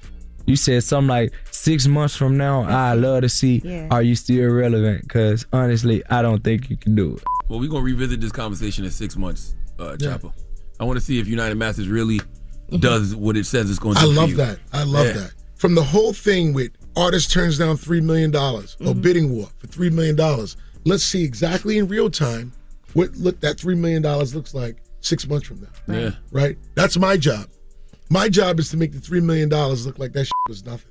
Well, guess what? If you hadn't changed your ways and you hadn't embraced, if you hadn't embraced positivity, okay, you can be if you wrong. You be wrong. positivity- just say you was wrong. I was wrong. There you go. I was wrong. I- listen, I told Thug the same thing. I told Thug because uh, when I when I did Vlad, the Post I did Vlad like 11 years ago, and they, he asked me who would be around Thug or Quan. I said Quan. I said I guess I was wrong. Your judgment is wrong, but it's right. it's right though. Like it's wrong. I'm right about a lot of people too, though. Now I like when I get it wrong. Yeah, for sure. Because you here and For you, sure. I like what you putting out. That's You know what I said mean? f- with that. I feel like certain things is traditional, so keep doing it. It's some energy attached to it with you. When I also you say said that, Cardi B was a you make good superstar. I named. I'm not gonna say who I named because everybody knows it. But yes, there's a lot of people I got right. With that. Well, what do you want to hear? What song we gonna play? That takes too though. Uh-huh. It takes to say, hey, this person gonna do something. This person may not. Yeah. But you know, now I'm just at the point where I'm just like, I don't know. I just Yeah, want for you to be a good human, No. and you're a good human. Thank you. And NLE Choppa, appreciate you Hold for on, what joining us. NBO you for? Huh? What NBO you He for? He said you. He said, oh, you, it's just you.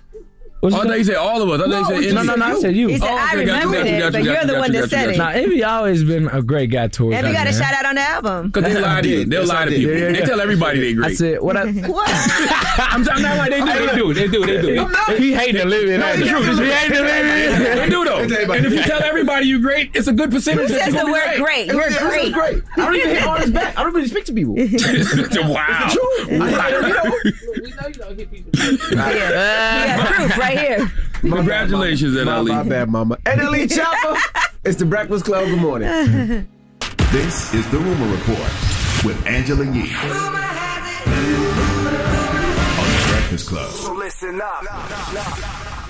Well, Nick Cannon was on his show and he was discussing uh, his bedroom antics. And even though he's freaky, he does keep some things traditional. Here's what he had to say about toys in the bedroom. I feel like I'm a I'm a pleaser, and if I'm not the one pleasing, I, I don't need another object in the room Mm. because I'm trying to be as sensual and as Mm. connected as possible. That to me is a distraction, and I'm open to all that. types of things. But Yeah. if it's something that is gonna bring you pleasure beyond what I can do, I'm. Again, maybe that's an insecurity or something, but I don't. I don't want no competition. Well, why feel bad? You bought it, so it's just and so, ladies, you got to be careful because this is tricky. You want him to take instruction and not take offense. You got to Jedi mind trick him, tell him what he's doing right, then tell him what this toy is going to help him do even more. Nick, them women don't want nothing but another nanny. They need more babysitters. Okay, that's what they need. More assistants. All right. They So Nick need Cannon no doesn't like being completely naked and he doesn't like toys. We're learning a lot. All right, now let's uh, talk about Peter Dinklage. He was on Marc Maron's WTF podcast, and he was talking about the live action remake of Snow White and the Seven Dwarfs. And he has an issue Who's with Peter? The, um, he also He has, made Stormbreaker for Thor. Don't disrespect Peter. He's on Game of Thrones too. Mhm. Oh, the, the the little guy. He's a dwarf. He's a mean- form of I didn't, mean dwarfism. that, I didn't mean that. I swear I didn't mean that. The, the dwarf. He'll yeah. beat your ass. I know he will. Okay. At any rate, Be bruised from the waist down. Here's what he had to say about Dinklage- their representation in the movie. it's really progressive to um, cast a, a Latino actress as Snow White. Yeah. But you're still telling the story of Snow Still White. Snow White, yeah. Seven Dwarfs. Sure. So you're progressive in one way, and then but you're still making that backward. Oh. story of seven dwarves living in a cave. To get, what the f- are you doing, man? We, you know, have I have I done nothing to advance the cause? They, but it was they were so proud of that, and all love and respect to the to the actress and to the people who thought they were doing the right thing. But I'm just like, you don't. What are you doing? So, so they don't want dwarves anymore? Yeah, I need more context. I think it's a representation, and Disney did set the record straight afterward, and they said to avoid reinforcing stereotypes from the original animated film, we are taking a different approach with these seven characters. They got to stop. And have been consulting with members of the dwarfism community. We look forward to sharing more as the film heads into production after a lengthy development period. So what are the stereotypes of dwarfs? I don't know anything well, about he dwarfs. just said they were living in a cave together.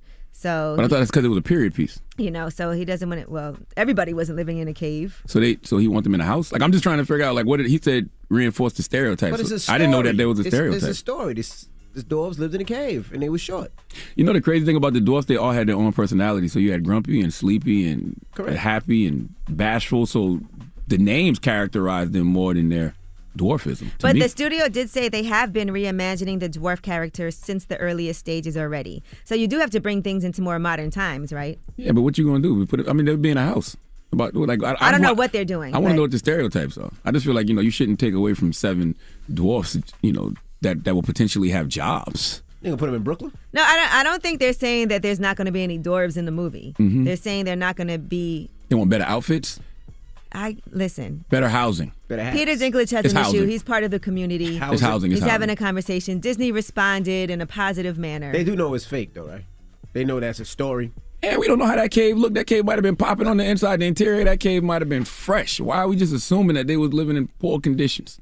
All right. Well, that is your rumor reports. Why are we just assuming that that cave was whack? We don't know what was in that cave. Did they ever show the inside of the cave? I don't remember. Y'all don't see it crazy with all the stuff going on It in the didn't world. look very We're talking luxe. about the dwarves, No, because that's a dwarf talking about the dwarves. So he's representing but it's a community. fake thing. It's not real. They don't get much representation. Yeah, I so mean, I if they can were doing a movie about somebody who had Beijing in their hair and they didn't represent you in a good manner, Impossible. wouldn't you want that to change? Impossible. As a member of that community. Beijing, people with Beijing in their hair don't represent themselves in a good manner. You, we all know it's fake, but they try to make us feel like it's Shout real. to You know how my stupid brother they bitch be Kevin. looking? Oh, shout to my brother. Kevin would look decent. Khaled Shout needs some to- work. To my bro, uh, who else? Diddy. Shout to uh, You- Rose. Anyone looks a little subtle. Shout, you know, shout to all It's my the brothers ones that look drawn on. But don't try to m- take this away from the dwarf. See? I see how y'all just. Y- y'all trying to move. I was talking dwarves. Mm, All right. Mm, mm, well, mm, that is your rumor report. I stand with the dwarfs. Yeah, you're, you're this do. size. I stand. I am not. Yes, you are. You do have to be a certain size.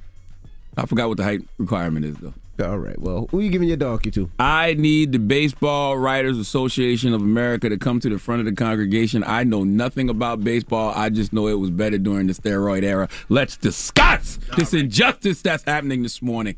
All right. And after that, of course, is Ask a Ye 800 585 1051. You can get on the phone lines right now. It's the Breakfast Club. Good morning. The Breakfast Club. Your mornings will never be the same. Our audible pick of the day is the perfect day to boss up. This is Rick Ross's guide to building your own empire. Now listen up. Your first 30 days of Audible are free when you sign up at audible.com slash breakfast. WWPR FM HD1 New York. An iHeart radio station. Let me put a little bit of the Breakfast Club up in your lifestyle. DJ Envy, Angela Yee, Charlamagne the God. You are rock, rock, rock, rock, rock, rocking with the best. Charlamagne, say the gang, dunk it other day, man. You are a donkey. It's time for Donkey of the Day. Donkey of the Day does not discriminate. I might not have the song of the day, but I got the donkey of the day. So if you ever feel I need to be a donkey, man, hit me with the heat. Yeah, it's the Breakfast Club, bitches. Who's donkey of the day today? Well, Donkey of the Day for Wednesday, January 26th goes to the Baseball Writers Association of America. Yesterday, they revealed their votes for who will be in the Baseball Hall of Fame. One person got in, and that's David Ortiz. Big Papa. Dropping the clues bombs for Big Papa Ortiz. It's Big Poppy, man. Big What is it? Poppy, not Big Papa, Big Poppy. Well, Big Poppy. P-A-P-I. Okay, I thought he loved it when I called him Big Papa, but it's Big Poppy. All right, I know nothing about baseball. Okay, but I know Big Papa. No, Big Poppy, David Ortiz. All right, and I know he deserves to be in the Baseball Hall of Fame. So salute to that man. But of course, the Baseball Writers Association of America is not getting donkey for who they inducted, but for who they excluded. Okay, Roger Clemens, Sammy Sosa, Curt Schilling, Barry Bonds all fell short of the 75% threshold for induction. And what was their 10th year on the writers' ballot? Uh, Barry Bonds came the closest of the four, falling 36 votes short of induction at 66%. Clemens was 39 votes short. Uh, Schilling appeared on like 58.6% of the ballot. Sosa received 18.5% of the votes. Why is that, ladies and gentlemen? Uh, I'm not a baseball fan. I've been a casual baseball watcher my whole life. Matter of fact, I wouldn't even call myself a casual baseball fan. I'm, I'm below casual. Okay. All right, I'm the I'm the guy that thinks ESPN is boring as hell when it's not football and basketball season and all they are talking about is baseball. I'm from Moncks Corner, South Carolina, though, so we had TBS. Braves was always on. All right, and since rappers from Atlanta like Outkast and JD used to rock the Braves hats and jerseys, I would watch the Braves drop on the clues bunch for the Atlanta Braves. Okay, Ron Gant, David Justice, he was dating Halle Berry. They had that mean pitching team, John Smoltz, Tom Glavine. But I know nothing about baseball as a below casual baseball fan. But I will tell you this I know all of these players that they didn't vote into the Hall of Fame. Well, at least a few of them. You and I all know why they didn't get in. Okay?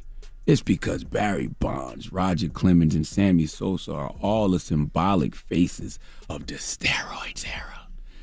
In Major League Baseball, Baseball Writers Association of America, y'all just need to embrace something. Y'all just need to understand one thing. For us casual baseball fans and below casual baseball fans, hell, for all the diehard baseball fans out there who live and breathe the sport, I think we can all agree baseball was better when everybody was on steroids. Okay, I'm not about to get into no debates with you about whether or not steroids is good for people. I don't know. But I know it was good for the game of baseball. And you a damn lie if you say otherwise. Curt Schilling, hey, he shared memes containing hate speech against Muslims uh, and transgender people. The latter, got a, the latter of it got him fired from ESPN, so I understand if he doesn't get in for that. But Barry Bonds, Roger Clemens, and Sammy Sosa, I don't care if they was eating bowls of steroids with almond milk. Let them in the Hall of Fame, okay? I did some research this morning. And by research, I mean Google.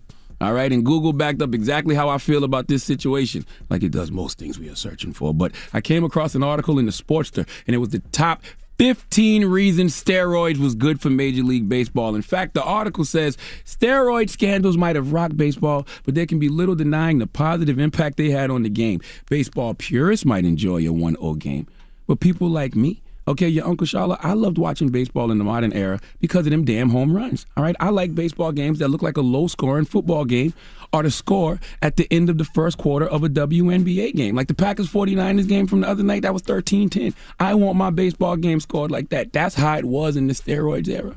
All right, not to mention attendance for games rose during the steroid era. Not only did home runs and run production improve, pitching had to improve. Our mistakes left over the plate could easily be knocked out the park. All right, star players could use steroids to recover from injuries and play even better at the same time. Would you like to know some more of the 15 reasons Major League Baseball was better? During the steroid era, or would you like to know all the reasons? Okay, baseball was better during the steroid era because of attention. All right, viewership went up. Casuals like me was watching. Money. Steroid era made billions in revenue. When those home runs was going up, so was the money. All right, the steroid era narrowed the gap in coverage and interest between the MLB and NFL. All right. The number 12 reason on the list was what I'm trying to convey this morning. The game was simply more entertaining. Sports is an entertainment business like everything else in this society. I'm not, you know, going to do them all. I'm not going to do all 15. Look them up yourself. But greater run production. Uh, do we remember the 98 home run chase between Mark McGwire and the former Dominican who now identifies as a white Canadian, Sammy Sosa? Okay, Mark hit 70 home runs. Sammy Sosa hit 66. Okay, you got steroids to thank for that. All right, 40-40 Club. Jay-Z wouldn't have a name for his establishment if in 1988 Jose Canseco didn't get 42 home runs and 40 stolen bases. In the steroid era, Barry Bonds, A-Rod, all got in the 40 40 club. Thank you, steroids. Okay? Not to mention Barry Bonds. Now, Barry Bonds would have been great without steroids. All these guys would have been good or great without steroids, but Barry Bonds in particular, you don't get that great, that legendary just because of steroids. It, it just makes your skill set that you're already gifted with better. But Jeff Passan, a columnist for ESPN, he broke it down way more eloqu- eloquently than I could. Let's listen. Jeff, I know that you've got a column up on ESPN Plus right now calling the Hall of Fame a failure for its omission of Bonds. Why do you believe that? Uh, Because I think that the Hall of Fame exists best as a museum. Hmm. And a museum talks about history. And you hmm. cannot tell the history of Major League Baseball without the man who hit more home runs than anyone, without the man who hit more home runs in a single season than hmm. anyone, without the man who won seven MVP awards. I'm not trying to look past Barry Bonds' steroid use. It's bad, and it was obviously bad, but the reality is he was one of the greatest players in history. He's right up there with Babe Ruth. He is right up hmm. there with Willie Mays. And the fact that the writers did not induct him, I, I think, is a true shame. What he said is absolutely true. The Hall of Fame, Baseball Hall of Fame, is like a museum, and you can't tell the complete story of baseball without Barry Bonds in the steroids era. Period. Embrace it. Okay, the steroid era is like anything else in life. It's part of the process, and you have to embrace the so-called good, the so-called bad, and the so-called ugly. And the use of steroids may be ugly for Major League Baseball, but damn it, it made the sport of Major League Baseball good. And every time y'all deny the steroid era, in particular Barry Bonds, you make the Hall of Fame less valid. Please give the Baseball Writers Association of America the biggest hee haw. Now, Red, you got a Boston Red Sox hat on this morning. We put the mic in Red's face and we put it right by his lips. Do you think that the steroid era was better? Yeah, I think it was better, but um, baseball today is, is great too. But Don't watch it, wouldn't though. Are they back on the roids? no. Oh, Yeah, I'll say no for now. okay. Envy, did you, you, you a Yankees fan? Did you think sir. the sport of baseball was better during the steroid era? Uh, it was great. I mean, I, I I love the fact that they would be chasing a record and you would get get to see that during Mhm. the game. But I mean, baseball is still good when it's good. Nick, what, you don't think it was better than the steroid era? No, it was. Oh, better, it was he said. better. Okay, you don't like it now. Okay, okay. That is all. Carry on. All right. Don't debate me about it because I don't care enough. Ask Yee is next 800 585 1051. If you need relationship advice or any type of advice, call Yee now. It's the Breakfast Club. Good morning. What, what, what, what, what, what you want to know? Baby mama issues? Need some words of wisdom? Call up now for Ask Yee. 800 585 1051. The Breakfast Club. Come on. Need relationship advice? Need personal advice? Just need real advice. Call up now for Ask Yee. Keep it real. Morning, everybody. It's DJ Envy, Angela Yee, Charlamagne the Guy. We are the Breakfast Club. It's time for Ask Yee. Hello, who's this? Oh my God! Good morning. How are you guys? Good morning. Good. Angela Lee. I mean Angela Yee. I'm sorry. It's okay. Charlamagne the guy, my guy. You are my baby right there. And I love you more. Peace, Queen. DJ Envy, you are amazing. Thank you guys every morning. I do a podcast, so I watch you guys. I look up to you. So my question, Angela, is I'm in, I'm in business with a friend, and we have been doing our podcast, trying to grow it. But I feel like I'm putting more into it now. We mm-hmm. were friends before that, but I feel like at this point I'm putting so much into it, and she's not really putting a lot into it. So I don't know if I should end the business friendship with her and continue just a personal or just try to continue to work with her because she really wants to grow in business, but she just doesn't know. What Right. should I do? Well, what happens when you have a conversation with her and when you guys discuss who's responsible for what? She really gets defensive and says, you know, I'm just going through a lot right now. I can't do it. I know you got this, Diane, but I'm trying. That's what she always says. hmm Do you feel like she's trying? As her friend, you know she is going through a lot. Yeah, and I do. That's why I'm being patient because I feel like she's trying, but with life and everything coming at her, it's so hard to navigate. So I don't know. I, I'm just confused. I don't know. Yeah. Listen, sometimes friendships and business get really testy, especially They if one person is doing a whole lot more than the other person and the other person has whatever personal issues. So you don't want to seem like a bad person and a bad friend and it's not Right. mixing right. Is there a way to get somebody else to help with responsibility where you guys can actually bring in a third person?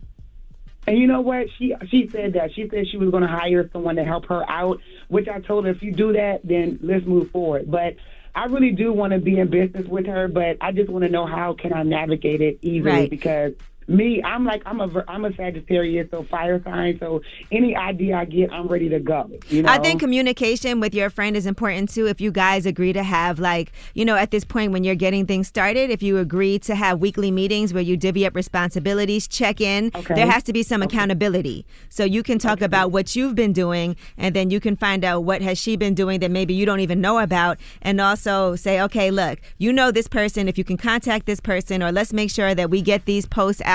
Let's make sure we do certain things, and then there's accountability when you have a meeting. And I do think it's a good idea. Solutions are important. I'm a very solution driven person. If she's already Okay. suggested I can hire a third person, you know, and that will help alleviate some of the things that I'm not doing. That's an extension of her. Then I think that makes sense as well. So what you guys have to do is a have these check-ins that are important, where you guys sit down, discuss who did what, discuss accountability, discuss things moving forward, and then get somebody from the outside to come in that can also help out. And I think that will really uh, take some of the stress off of her because she's acknowledging that she's going through a lot. You know she is going through a lot. You know you're doing way more than her. And honestly, like if you want things to succeed, you know you are going to have to do a lot of work. Everybody doesn't have the same work ethic too. And so sometimes and I know that. See, Mhm. that's the thing that I'm. I'm 38 now, so I'm learning that with working with different people. Everybody is not going to have the same work ethic as you.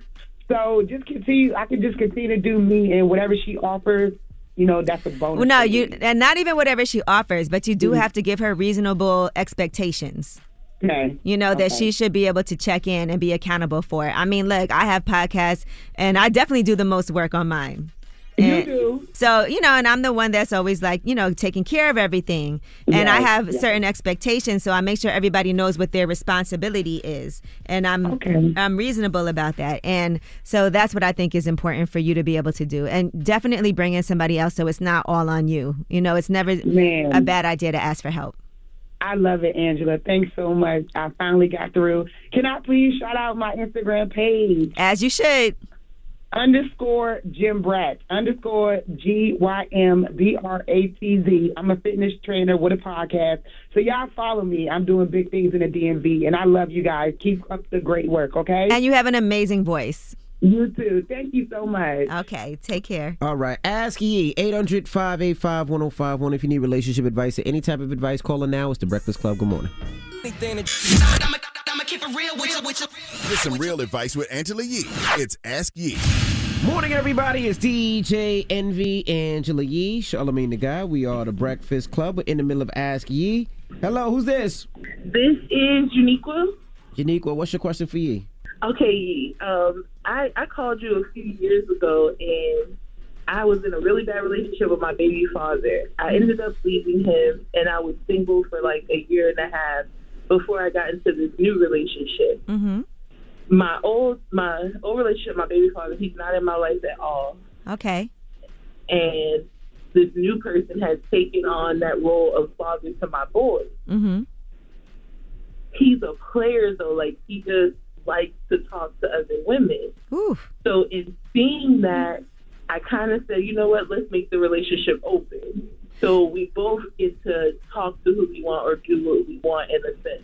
Mm-hmm. But I'm still getting jealous, like super jealous and angry and Did you why so you wanted an open relationship not because it was your idea, but because he was still talking to other women anyway?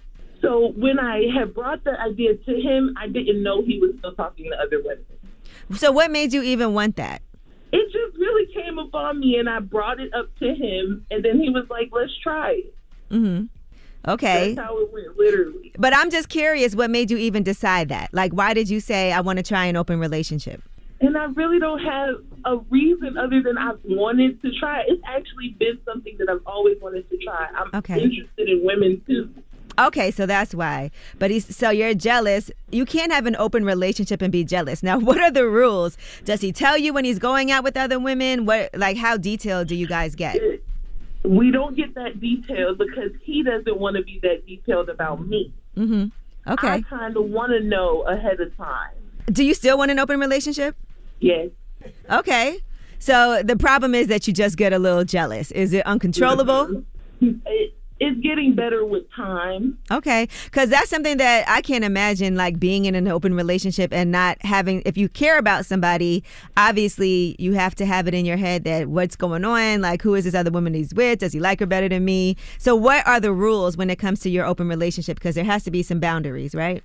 Yes. So the the rules are he has to tell me before he goes ahead of time. Well, that he has to tell me before he goes ahead of time. Mhm. And if I ask about anything, I want complete honesty. Okay, and what about for yourself? Are you, you're seeing other people also? Not really. He, I think he talks to more people than I do. I'm not really. I'm focused on other things other than that. I thought you wanted to see other people. Yeah, I wouldn't mind talking to other women, but when it comes to other men, no. Okay. So It feels to me like you uh, did this whole situation because you want to talk to other women, and he's definitely taking advantage of it and having an open relationship. But it was an idea that you had. And you Mhm. still want to continue to do it. So, because you're the one that brought it up, you have these ground rules, and he's working within those, right? Mm-hmm. It's kind of on you. Yeah. I mean, you're the one that brought it up. You're the one that set up these boundaries. He's doing what you told him he could do. So you Yes. can't send mixed messages and be upset about it. If you don't want it and you can't handle it, don't do it. Okay. Okay, that's what I told myself. I was sending mixed messages. Yeah, like don't say, "Hey, we can do this," and then he does it, and then you're upset about it. Mm-hmm. If it bothers you, be honest. Okay. Thank you so much. Love Okay. I hope it works out, Uniqua. Thank you. Ask Yee. 800 585 1051. Now we got rumors on the way? Kim Kardashian is addressing the rumor that Kanye retrieved a laptop from Ray J with a new sex tape. You have to hear what she had to say about it. All right, we'll get into that next. It's the Breakfast Club. Good morning. The Breakfast Club. It's about time. What's going on? Rumor report. Rumor report. This is the Rumor Report with Angela Yee on the Breakfast Club. Well, we've been hearing a lot of conversations about open relationships, about polygamy, two wives, things like that. And Joey Badass was on lip service, and here's what he had to say. You want to do polygamy. Mm-hmm. So you want your wives to. I want to. You want two Wives, wives, they're going to get along. Well, you know, That's what I'm saying. only 27 right now with two girlfriends. Okay. You know. Same Is it- house?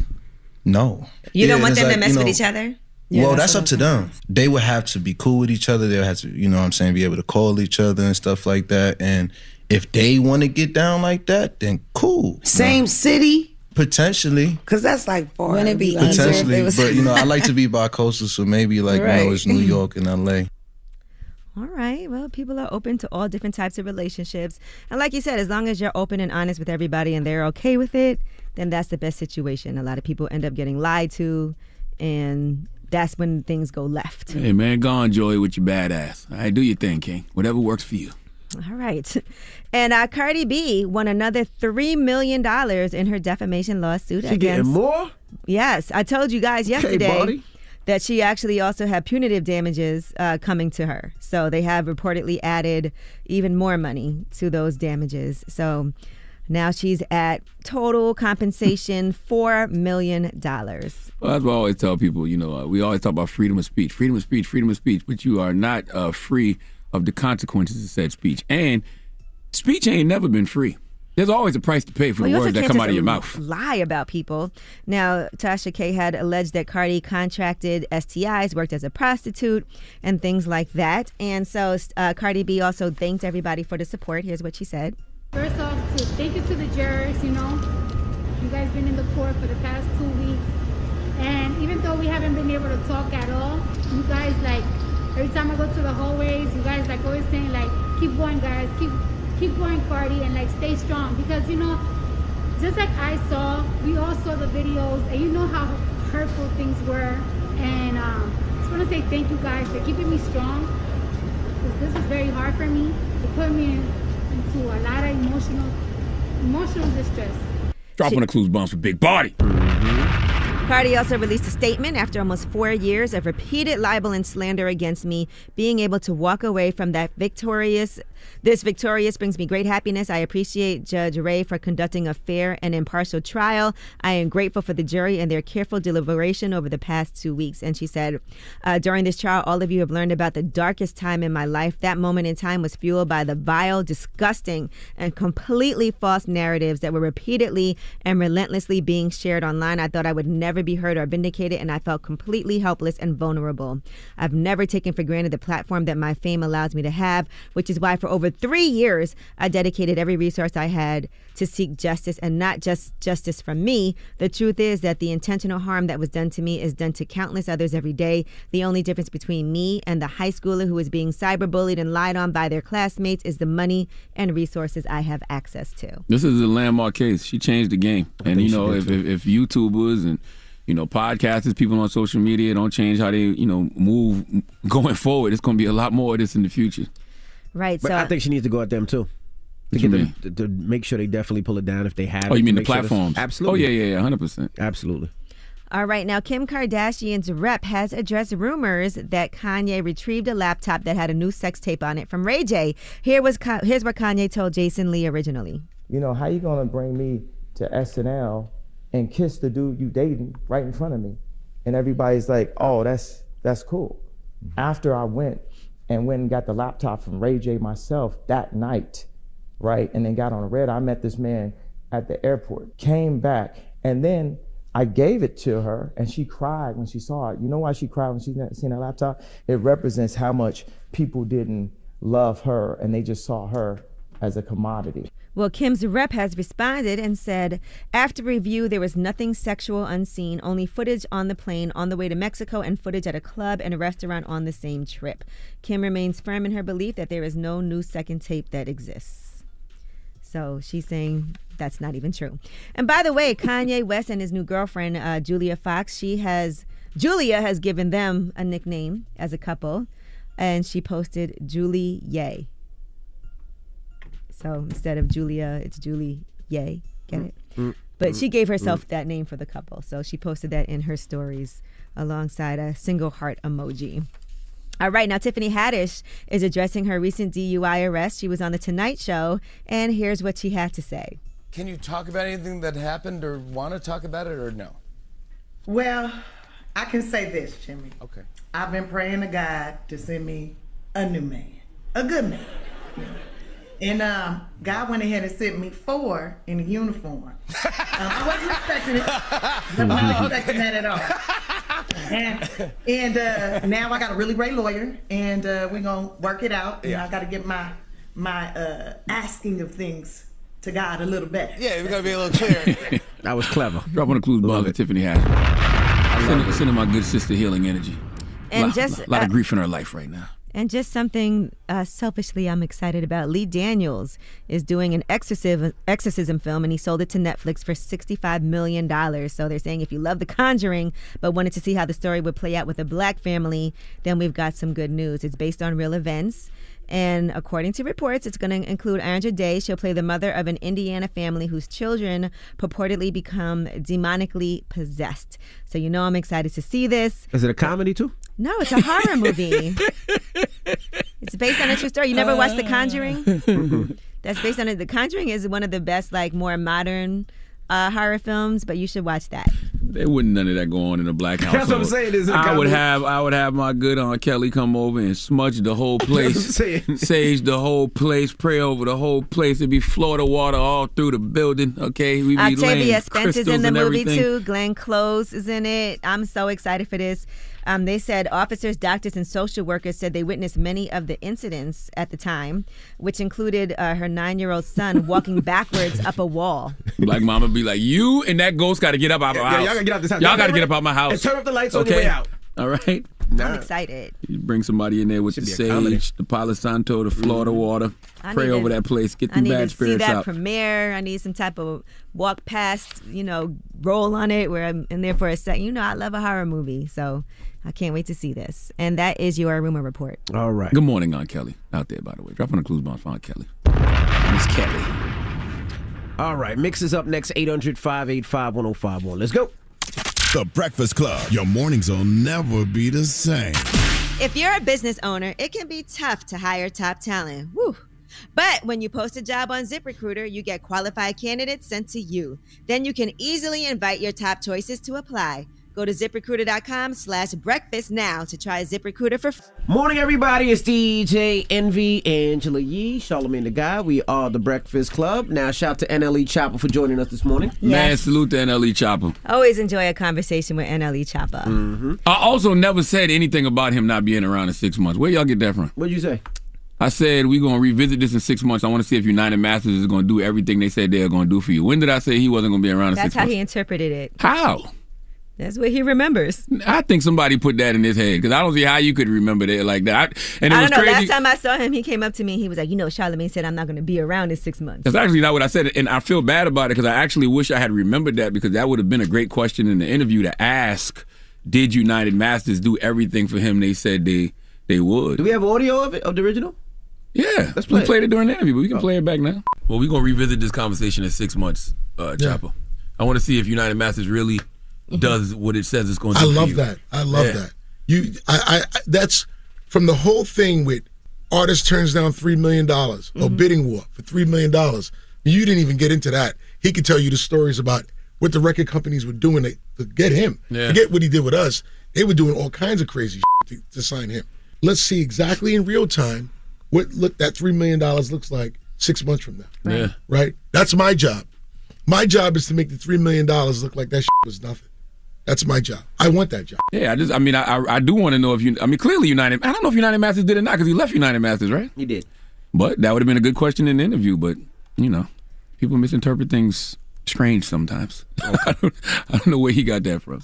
All right. Well, when we come back, positive note is the Breakfast Club. Good morning. Morning, everybody. It's DJ Envy, Angela Yee, Charlamagne the Guy. We are the Breakfast Club. All right. Now, um, oh, I want to salute Cardi B again too, man. Cardi? I, I don't think we realize how much of a landmark case this is, especially in this digital era. Because if is. this does not change the way YouTubers and you know podcasters and just people on social media who be broadcasting things, if this don't change the way they move going forward, then y'all are just crazy and y'all not paying attention. Like that click the like button crowd, y'all gonna learn. All you donate now, don't forget to subscribe as humans. Y'all gonna learn. Free speech isn't free. It's a price to every word that comes out of your mouth. Well, I mean, she did. You know, you know, Cardi did spend a lot of money to fight this case, and you're absolutely positively right. I, I just hope that the uh, the platforms get on board too. And like you said, yeah, this this is something that's that's big. You, you just can't talk about things when things are not true, and then when asked to be taken down, allegedly don't take them down. When the cease and desist come, you got to pay attention to them. Listen, we've been doing this for 24 years, all right? And um, trust me, when I tell y'all that free speech isn't free, it's a price to every word that comes out of your mouth. It is. And I also want to uh, send some love to Tamala Payne. She hit me up today. You know, she, her son was murdered by the police, uh, Casey Goodson Jr. in Columbus, Ohio, and she's been having a really hard time coping with the um, grief and the stress. And she did a post about it also. So I do want to make sure that we send her some love from everything that she's been going through. She said she is burnt mentally right now. She said she lost 50 pounds Man. over the past 14 months. She's been drinking daily. She said she smokes a quarter to half ounce of weed a day, and she works third shift seven days a week and gets off to take her two oldest to school, come back to take her middle schooler to school, come back to take the baby and the twins to school, come home, shower, and take care of whatever business I got. And she's just burnt out. So if everybody could just go and send her some love, uh, Tamala Payne, her Instagram is miss dot underscore t dot underscore Payne, P A Y N E. We had her on the show before for her son. He was shot while going into his grandmother's house holding a sandwich by the police, and he wasn't a suspect in anything. Definitely sending her healing energy. And it's crazy, man, because I feel like the I mean, even though I know they don't care, but the city should be providing her some type of grief counseling after something like that. You know yeah, what I I'm gonna mean? see what I could do to try to get her some resources to help her. Absolutely, I'm here. To, I'm here for that as well. salute, right. to, salute. If she needs somebody to reach out to, uh, I can definitely connect her with some some individuals. Well, you got a um positive note? I do. The positive note is simply uh, self care. You know what? No, the positive note is simply this: free speech isn't free. It's a price to every word that comes out of your mouth. Remember that. Breakfast Club, bitches. Y'all finished or y'all done?